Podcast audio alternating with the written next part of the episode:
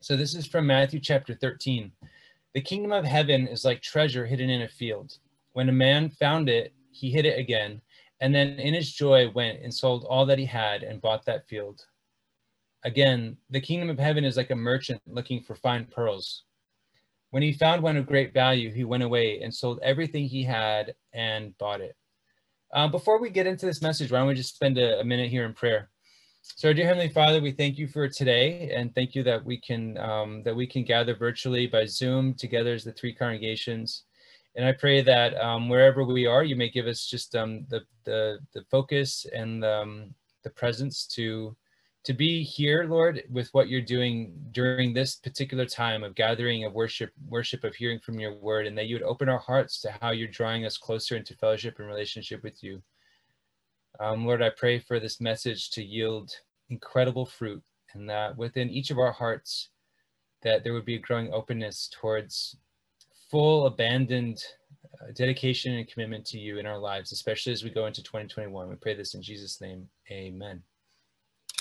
All right. So um, I don't know about you guys, but um, one of our favorite shows that we've been watching with the kids over the past couple months has been The Mandalorian and we love the show and it's a little bit too old for maya. My daughter's three and uh, some of the parts scare her um, but my boys love it and it's you know with the uh, star wars series ending it's great to have another show that kind of continues the Star Wars universe. But the Mandalorian himself, he's an interesting character. He seems somewhat reserved and and um, somewhat just minding his own businesses and doing his own thing in the beginning of the, sh- of the show. But then he gets introduced to he has he's a bounty hunter, and so what he does is he goes around and um, collects bounties for people that he brings in, but he gets a strange assignment and he's given this little green figure who we affectionately call Baby Yoda. And we know, of course, that he is not Baby Yoda. His name is Grogu. But to my wife and I, he's still Baby Yoda. So we're going to call him Baby Yoda no matter what. But anyway, he and um, oh, so I'm getting some feedback there. Um, he finds this child and he is uh, given a commission to, to take this child to a Jedi who will take care of him.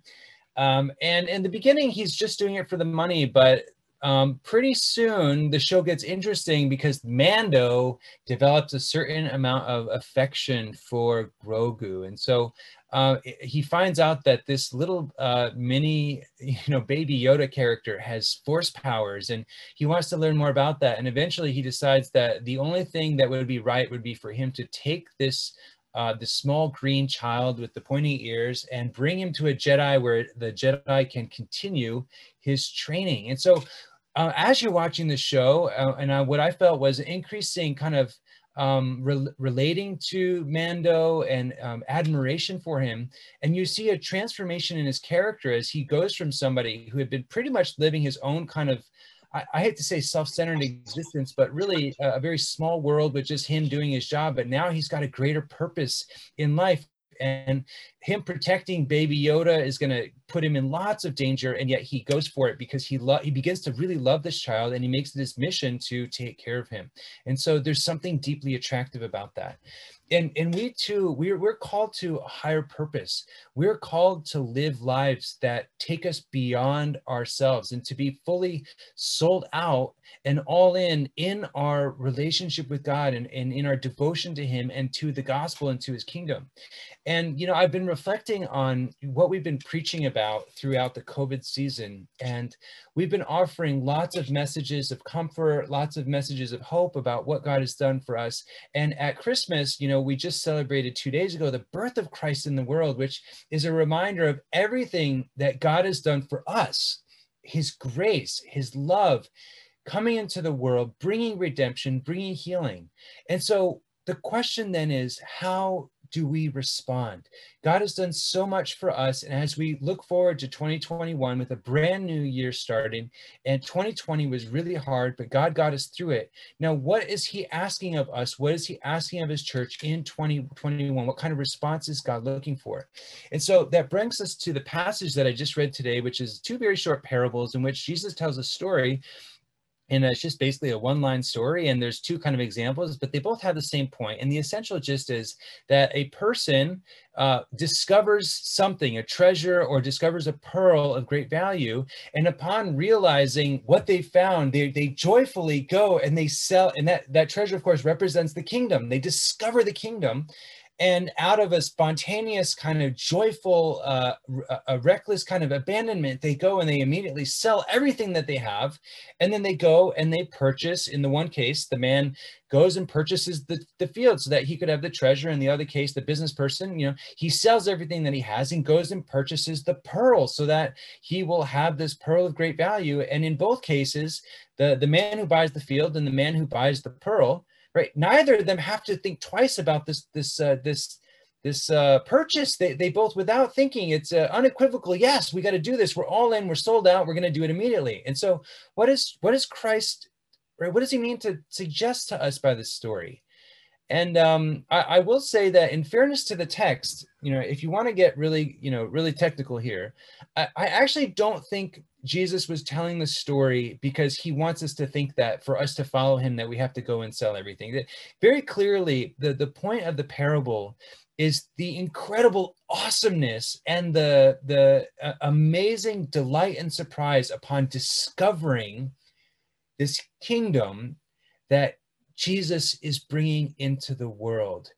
And it is something so wonderful and so spectacular that in both situations it calls for an immediate release of possessions in order to go and get a hold of that which has been offered. That that's the point. That's the point of the of the of the story. But the fact remains the fact remains that in both situations for the person to lay hold of the treasure or to lay hold of the pearl does require a, a, a full abandonment in in this case selling everything that they have in order to be able to, to lay hold of that. And so it seems to be suggested, you know, it seems to be suggesting you know, it's a question we could ask what exactly does God require of us in order for us to be able to take a hold of the grace of the redemption of this kingdom that God is offering us in Christ? What does He expect of us? What does He ask of us? And surely it can't be the case that God is offering this to us, but requires that we be willing to relinquish everything in our life. Surely that can't be the case, right? Surely it must be the case that, you know, that God is good, that we can strike some sort of a deal or a bargain here, or maybe we can get like a, like some sort of discount where, I can kind of hold on to a little bit of the of what I have. I'll give Jesus like 90%, but surely he doesn't expect me to give everything. Like I, I ought to be able to like get what Jesus has, but hold on to some power, hold on to some uh, being able to do things my own way. Is that the case?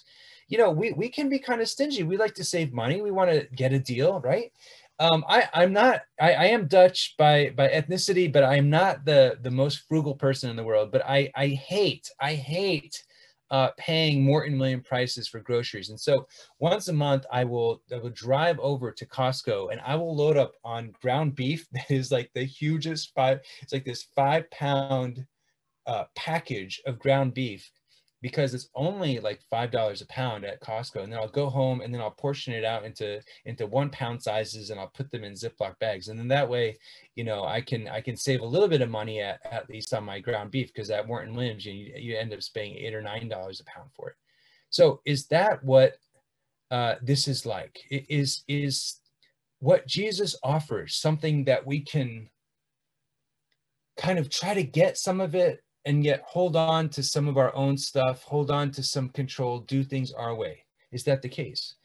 And unfortunately, throughout scripture, the kind of commitment and dedication that God invites of us and asks of us is a, a wholehearted, complete surrendering of our lives, um, full devotion in order to be able to receive what Jesus is offering us.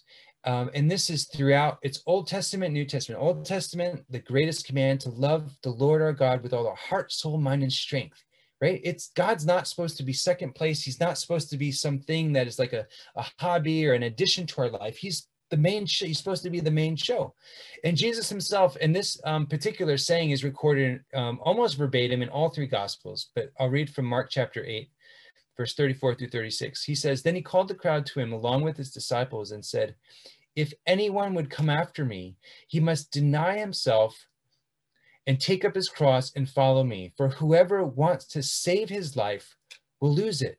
But whoever loses his life for me and for the gospel will save it. What good is it for a man to gain the whole world, yet forfeit his soul? And so, as we are entering into 2021, I want to just remind all of us today that for Jesus, you're either all in or you're not in at all. You're, you're either fully devoted and fully committed and you've thrown all your eggs in this basket or you throw none of them in the Jesus basket. The cost is everything. He asks us to surrender everything. Think of the, the story of the rich young ruler where Jesus says, you must be willing to, to sell everything you have and come follow me right? But the, the interesting thing is that at no point does is this supposed to be considered a burden but rather look at the, the story we just read. The, the man, what does it say? He with joy goes and sells everything he has. He doesn't, he, he knows that in his mind, this is the best deal ever. He has no uh, hesitation whatsoever. It's with joy that he goes and sells everything he has. And yet for us, there's, there's so much resistance, isn't there? And so this got me to, to thinking um, as we're entering into 2021 with everything we've we've received the incredible blessings that all of us, I'm sure, know in various respects that we've experienced even through very difficult times. What is God asking of us in 2021? And are we willing to be all in? Or is there part of us that still is holding out in some sense? And I've sensed even in my own heart, and I know that this is in the, the church as well, that there is at times a, a kind of hesitancy. There is a holding out. There's I want the grace, I want the power, I want the glory, I want the salvation Christ offers, but I also want to play it safe. I also want to hold on to some measure of control. I'll sell the field, but I want to keep some of the proceeds for myself. The other day, um, Pastor Jesse got me onto this worship band called Ma- uh, Maverick City, and it's like it's really fantastic. If you're not familiar with them, I'd really encourage you to, to go out and check it out on Spotify or something. But I was listening the other day, and there was a song that I thought was really beautiful, but I hadn't really paid attention to the lyrics, and it's called Refiner. And so I'm kind of humming along, and then I started listening to the lyrics, and this is what it said: "I want to be tried by fire, purified. You take whatever you desire, Lord. Here's my life." If your glory wants to come in, let it fall. We want it all. Lord, your fire is consuming. Fill this place, set it ablaze. I'll be a living sacrifice for you. And as I heard those lyrics about wanting to be tried by fire, wanting to be purified by God, I, I sensed a resistance in my own heart, a hesitation. Uh, part of me that was like, ooh, that, that sounds that sounds rough. Is that really something that I'm willing to pray to God, Lord, purify me, take away anything that is unholy. I mean, I want to be righteous. I want to be all in. I want to be fully devoted. But if I'm totally honest with you, at times there is a part of me that's fearful, a part of me that's hesitant, a part of me that wants to guard part of what is mine. And in some ways, it's like um, Augustine, the, the Saint Augustine, he wrote in his Confessions um, a famous line. He said, Lord, make me chaste, but not yet. And so we as a church, I think we're, we're the proverbial, it's a proverbial situation where we want to have our cake and eat it too. We want to have, we want to lay hold of God's grace and his love and his power, but we also want to maintain some measure of control. And I think that this situation only stands out even more because of the place we live in. We live in New York City and you know New York City is just filled with all kinds of people who are so all in. They're so dedicated to various things. They're so committed to their careers, to their children, to their education. Um, you have New Yorkers who will give up weekend after weekend in order to train for marathons. They're, right? New Yorkers know the sacrifice. They know what it means to be dedicated. And yet, I think if we look at the church, does the church have that same level of enthusiasm and passion and zeal for Christ? Right? People will go out and they'll spend millions of dollars. They'll work 80 hours a week on their career. They'll, they'll, they'll go the distance for things they care about. But is the church willing to go that same distance for Christ and for the gospel? Are we willing to, to sell uh, what we have? Are we willing to die to ourselves in order that we may live to Christ? Where's our love, really? When we look at the, the, the way we spend our time, when we look at where we put our energy, where is our love? And I think if we're totally honest, and, and I hope I don't sound harsh here, but I, I think we have an entire church culture in the West which basically baptizes a kind of half-hearted discipleship we say and we preach you have to lose your life to save it. But in practice in reality what we really do is we accommodate the half-hearted. We we, we don't want to challenge people too much because we're afraid we might drive them away. And so we allow and we promote a kind of half-hearted discipleship. We bless it and we condone it. And we're fearful of being uh, uh of calling for too much commitment because what we don't want to be legalistic. We don't we want to make sure that we emphasize grace. But the result is we, we keep the requirements to a minimum we make it safe. We make it easy. And we forget forget at times that an empty tomb is great, eternal life is great, but eternal life and an empty tomb comes at the cost of the suffering of the cross. We want to emphasize empty tomb, but are we willing to go through the cross to get there? We want to emphasize the love of God, but we under we, we we downplay the call to discipleship right because God's love is is love, it is grace, but it is transformative and it requires repentance in order to step into it. it requires self-denial, requires a willingness to leave behind anything that is not of God and to put the flesh to death in order to embrace the life that Christ wants to give for us. And the result is that we have churches that are filled with too much of us and not enough of Jesus because right there's too much of Ben showing up in church because I want to hold on to Ben. I want to hold on to my vision and to my desires rather than to allow Christ to take over my life and for me to seek not to be Ben but to seek to be Jesus. And so the result is that we have churches that are filled with people that aren't truly transformed. And I, am not trying to say that, you know, churches churches are all filled with bad people. Um, that's not what I'm saying. I'm saying the church is filled with people who want to play it both ways. Right? We want to take hold of what Jesus has to offer us, but we also want to control.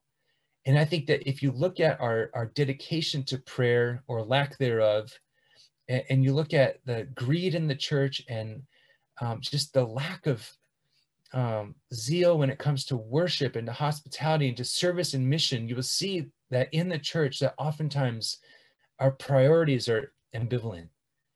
And ambivalent just means that we kind of want one thing, but we want the other. And it's like we're not totally sure whether or not being all in uh, is doable and whether it's safe and whether we really, really want what Jesus is offering.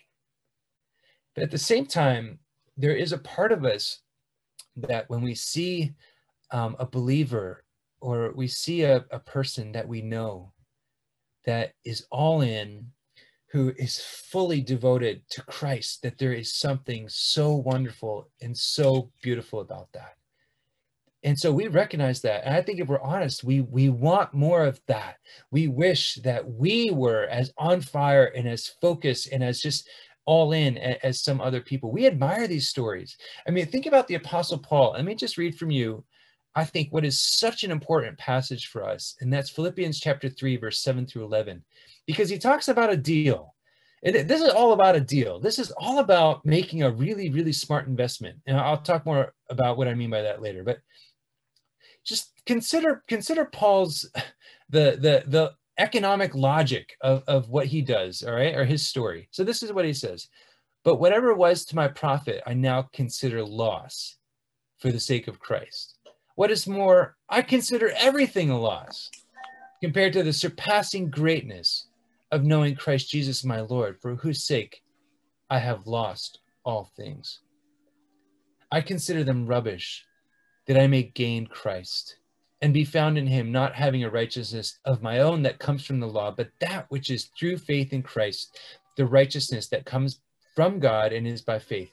I want to know Christ and the power of his resurrection, the fellowship in his sufferings, becoming like him in his death, and so somehow to attain to the resurrection from the dead.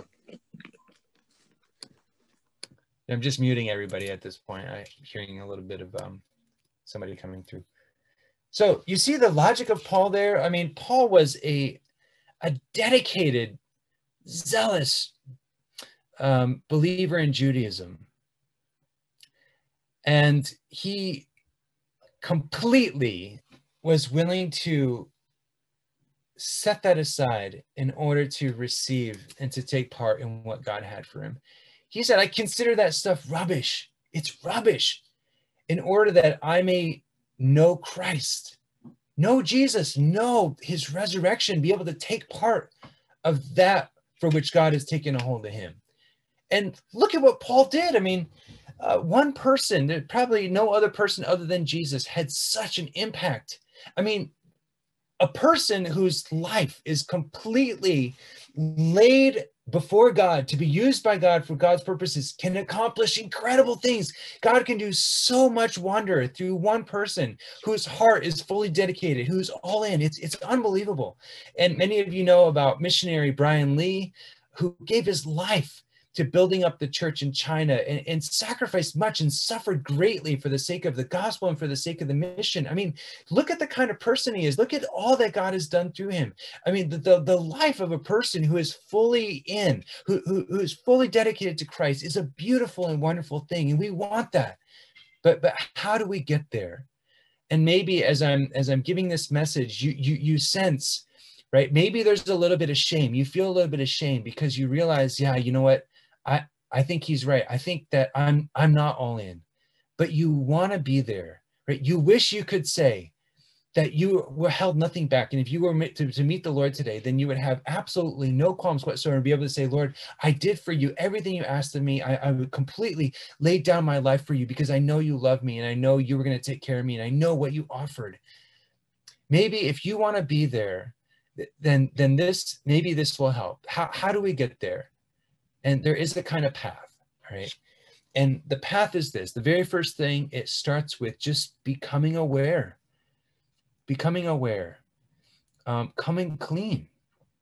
It means that if you recognize that there's a part of your life, maybe you're holding on to some sin, and or maybe it's an addiction, and um, you know that it's not pleasing to God, and but you're not getting help for it. You're kind of holding on to it. Or maybe you've felt that God has been inviting you to share your faith with um, a coworker or a friend or a family member, but you're kind of tentative and you're you're hesitant, you're embarrassed, you, are not quite sure you want to take that risk, or you know whatever whatever the case may be. It, it could be different. It really depends on what what is God calling you to.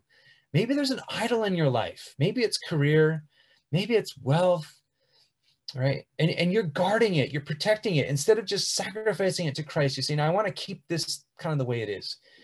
The, the first step is is you got to just bring that before the lord. You, that god is not going to heal something that you're not willing to bring into the light. It's his light which brings healing. And so we have to be willing to let these things be exposed before the purifying light of god. We got to be aware of it and, and I think just asking yourself that question if I were to meet the Lord right now, right, would I be able to say with a clear conscience, I have, Lord, given you my life. I, I gave you my life. I have nothing to be afraid of because that's that's where we need to be. We need to be in, in a place where we can say with deep confidence that that we did not hold back and that we got to a place where we were completely willing to do whatever it was that God would ask of us, that we were willing to die to ourselves in order that we might rise with Christ. So we need that clarity. And I would encourage you, pray about it, ask these questions, ask God to reveal if maybe for you, you are all in. That that's possible. That's great. But if if the Lord reveals something in your heart, don't be surprised. Don't be surprised right? Jesus did not give this teaching for no, without a reason right? He had a purpose. He had a reason that he gave us this teaching or like the parable of the sower and you have the the, the seed that is sown in the thorns and the thorns that come up and choke the seed or the worries of this life right? jesus is very aware of the tendency that we have to be to be sidetracked the tendency that we have to be half-hearted. That's why he says these things. So if if that is you like don't be so shocked. Don't be surprised. This this happens. But don't be content with it but rather bring it before God. The next step is I would encourage you to, to just do some some basic math and uh, and think about the investment. Think about you know, just the reality that whatever it is that God could possibly be asking of you, it's nothing compared to what He's already done for you, and that God is good, and there's nothing that He that He's going to ask of you or ask you to do that that wouldn't in some way be for His glory and for your benefit. Right? God is a good God, and He has He has plans for us.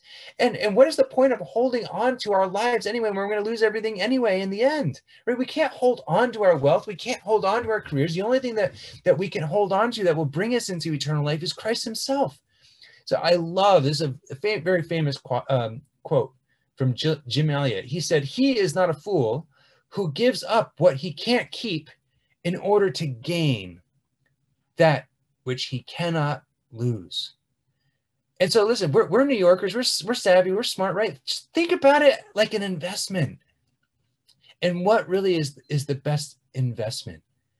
The, the, the, the fellows in the parable, right? When they found the treasure, they did not think twice about selling everything they had because they realized without a doubt that selling everything, what you gain by buying that field that has a treasure bur- buried in, or what you gain by getting this pearl, is worth far more, is worth far more than what we could hold on to you know the disciples i think they, they asked themselves the same question. They were very concerned. You know the parable of the rich young ruler when um, when jesus says it's very difficult for the rich to inherit the kingdom of god the disciples kind of freaked out and they said jesus what, what about us? We've, we've given everything to follow you. And they're very concerned that maybe for some reason you know they're going to be shortchanged. They're, they're going they're not going to make the cut. But this is what jesus says to comfort them. He says i tell you the truth jesus said to them no one no one who has left home or wife or brothers or parents or children for the sake of the kingdom of God will fail to receive many times as much in this age and in the age to come eternal life. And I will acknowledge that it is scary sometimes. This idea of relinquishing power, of giving God control, of being willing to give up whatever he asks, of being willing to die to self is scary.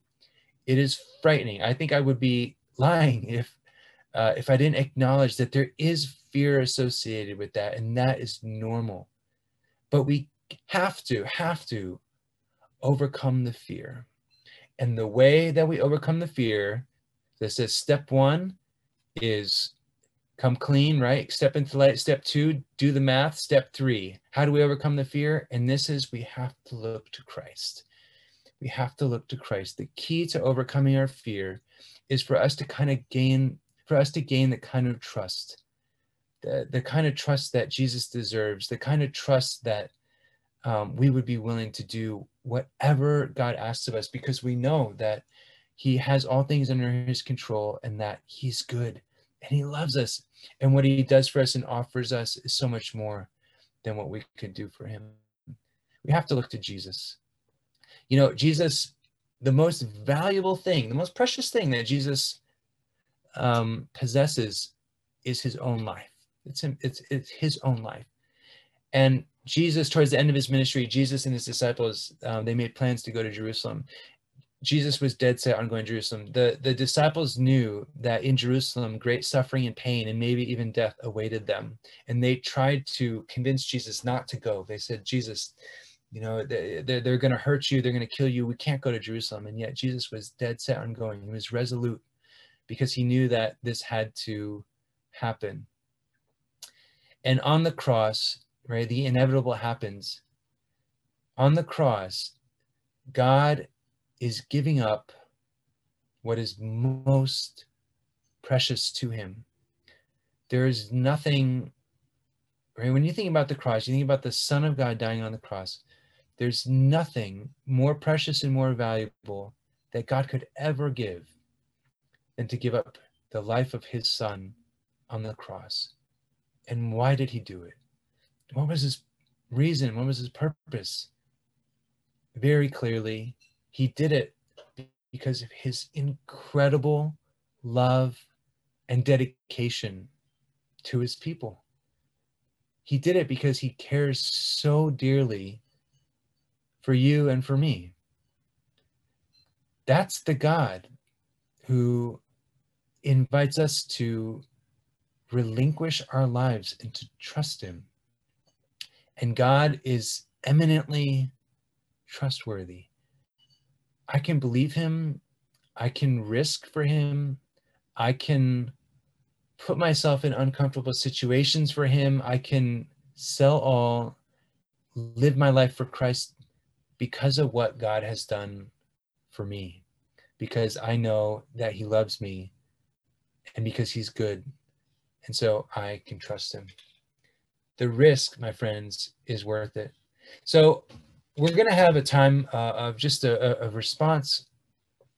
And if you maybe you want to share, if God's putting um, on your heart, you want to share, or you or even you just want to pray. Um, in a few minutes, I'm gonna um, we're gonna open it up and um, let you do that. So if God puts it on your heart to share, then I encourage you to to do that. But I just want to close by just reminding you of that quote from Jim Elliot. He or she is no fool who gives up what he cannot keep in order to gain that which he cannot lose. It is the math is good. The deal is a no brainer. And so I would invite you um, during this time to be willing to come clean before God. Just let Him show you, right? You and I, we need to be at a place where we can say, Lord, we're, not holding anything back. Our lives are yours. Purify us, refine us, do your work in us. Do take my life, let it be an offering to you. And I'm not holding anything back. And if you feel, if the Spirit convicts you that maybe there is something you're holding back, don't be surprised, don't be afraid. But all that God asks for is a willingness, just willingness.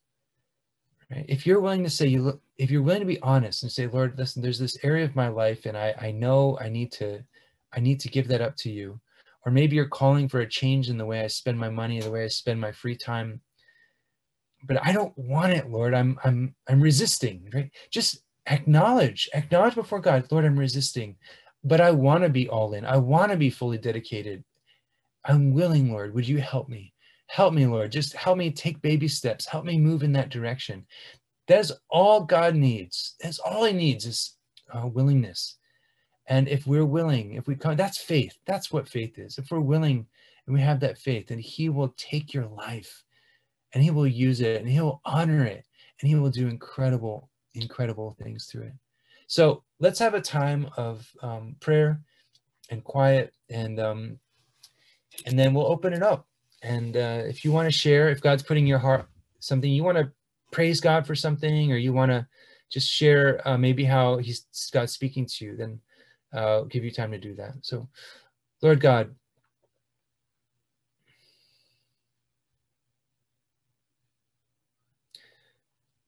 Lord, we want to be a body, a church body that is all in.